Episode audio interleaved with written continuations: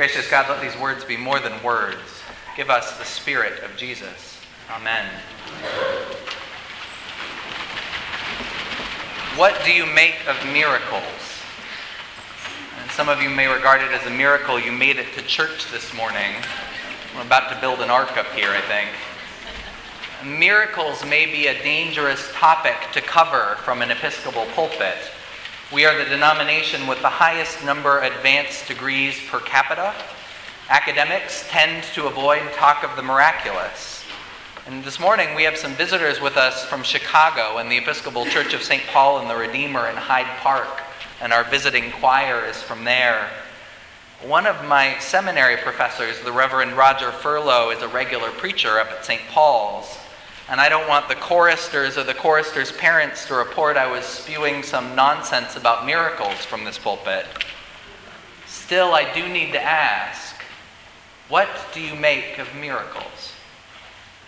Today's story finds a disciple named Cleopas and his companion on the road to Emmaus, about seven miles' journey from Jerusalem. Jesus comes near them, but their eyes are kept from recognizing him.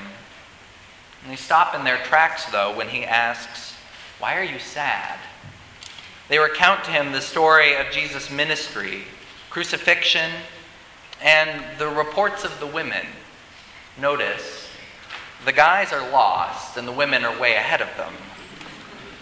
And the women say Jesus has been risen. Then this stranger opens up the scriptures for them. They encourage him to stay with them that evening over dinner, he takes the bread, says the blessing, breaks it, gives it to them. Then they recognize Jesus. Admittedly, this story concerns the most mundane of miracles. These lesser disciples aren't saved from a storm. Sadly, no water becomes wine. And these disciples are not blind in any physical sense, yet somehow Jesus opens their eyes.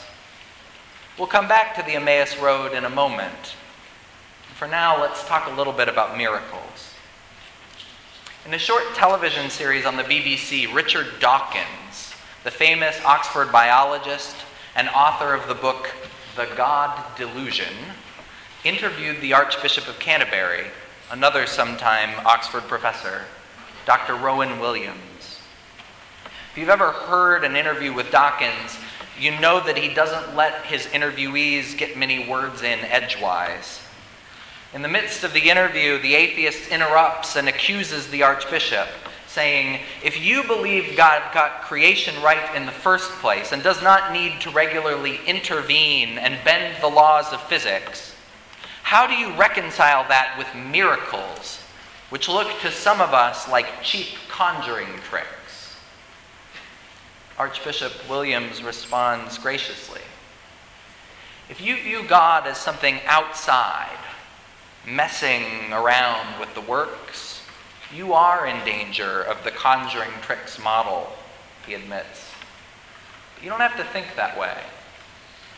You can also think of a miracle as a sort of opening moment, where the underlying action of God breaks through in a fresh way he talks of a miracle not as a suspension of the laws of nature, but as nature opening itself up to its own depths. Miracles are not where God is moving in from the outside tinkering, but rather where the surface tension breaks and God's action, always present, bursts through. Dawkins is unconvinced. Maybe you're raising your eyebrows as well. Theologians like Rowan Williams traffic in nuance and poetry, and we don't make a lot of time for nuance and poetry these days in our society. Miracles don't square neatly. And sometimes it's easier to just move on, keep on going down that road, get to Emmaus. Sometimes, though, we're caught off guard. I believe I once saw a miracle.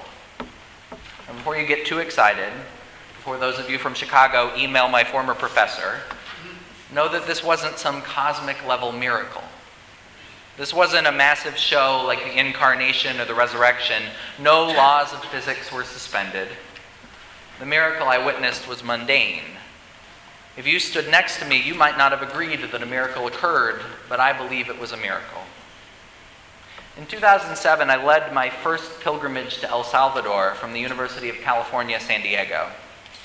I've been thinking about that trip because next month I'm taking our first group from Holy Communion to the country. And this group I brought back in 2007 was tiny, just four students. And three of those students were girls, so I decided it would be a good idea to have a female co leader. I asked my friend Lyra to come along. She and I had spent the previous year as volunteers with the Episcopal Church in Honduras, another Central American country, just next door to El Salvador. Lyra spoke Spanish pretty fluently, and she could navigate which foods were safe and what bathrooms to steer the girls toward. And so the week went largely as you might expect. We visited the tombs of Salvadoran martyrs, we worshiped in local churches, we talked with leaders working for justice. On our second to last day, we were touring a little village, a little village of concrete homes in a place called El Maisal. These homes had been recently built by Episcopal Relief and Development for folks displaced by natural disaster. Most were still unoccupied. But we walked up to meet a woman whose family had just moved into a completed building. As our host introduced the residents, my friend Lyra's face burst into a wide smile. Her expression was mirrored in the face of the new homeowner. Lyra rushed up to give her a hug, and they both cried as they spoke. My friend stayed there for several minutes talking with the woman, holding her little daughter, even while we walked on into the little town square. One of my students asked me, How did Lyra know that woman? When did they meet before? I said I didn't know. I remember being surprised at their interaction. It was like one of those scenes at the end of the movie Love Actually, and they're in the airport, and the families are reunited after such a long journey, and they greet one another outside airport security with such joy. I assumed Lyra must have met her somehow. Maybe she was from Honduras, or there had to be some connection. Months later, I remembered that moment, and I happened to be up in San Francisco visiting my friend Lyra. And I, I thought to ask, How did you know that woman in El Maisal? Lyra said, Mike, it's the strangest thing. I didn't know her at all. But when I saw her face, I was overcome. I felt like we were long lost sisters. You know, Lyra, like me, is also the child of an Episcopal priest. Like a lot of clergy kids, she's had a bit of an on again, off again relationship with church and the faith.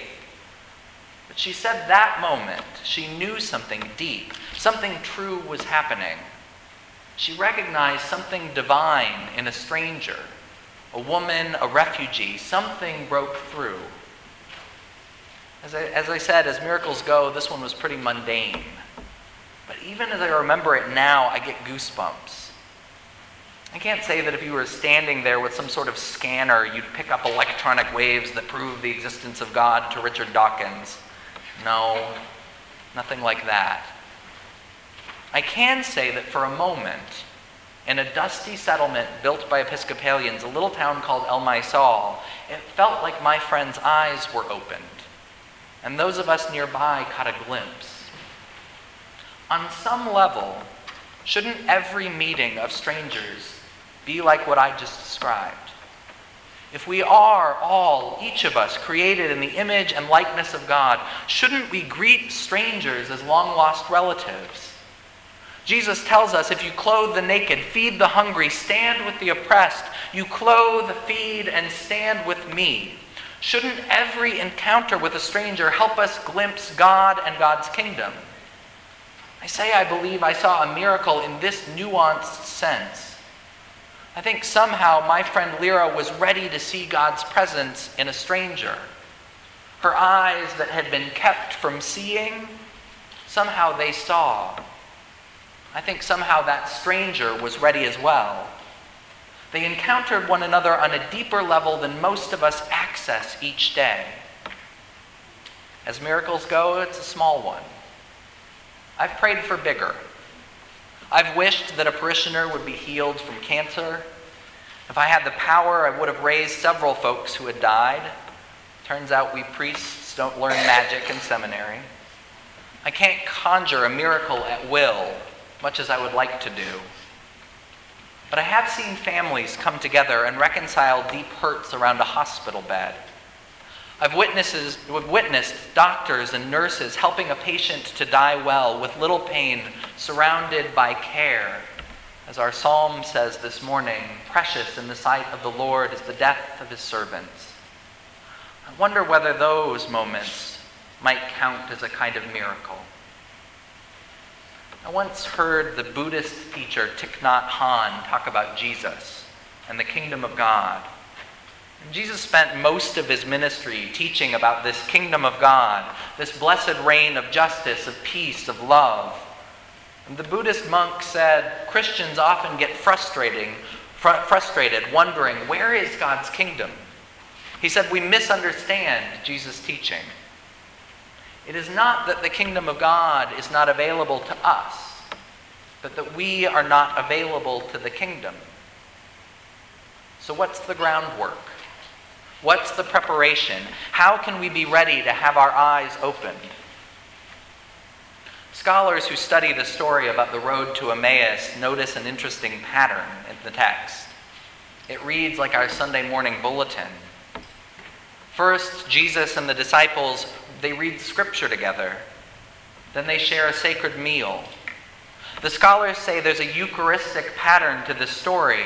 This road to Emmaus shows that the early community was already worshiping, much like we do here at Holy Communion each and every week. First, we break open Scripture, then, we break the bread. The disciples knew the Lord Jesus when they saw him doing what he had done in his life. He offered them a blessing, he offered them food, he offered himself to them he taught them. There was a mundanity there in the mundanity. There they glimpsed Jesus. Each week, Mark and I, we tell you something scandalous, something nigh impossible to believe. The body of Christ, the bread of heaven. Each week, the worship of this church asks you to suspend your disbelief and to receive Jesus. Here in the scripture, here at the table, here in this motley crew of a congregation, we ask you to meet Jesus. We believe that this work is formative. Worship prepares us to receive God, to be ready for miracles, even mundane miracles. That's why we don't make the kids leave the service for some more entertaining Sunday school. That's why, if and when we start a children's chapel, it will look like a more interactive version of what the adults are doing in the church. That's why we're trying out a new thing like a children's choir. And we're grateful to St. Paul and Redeemer for bringing their choristers down to show us the ropes.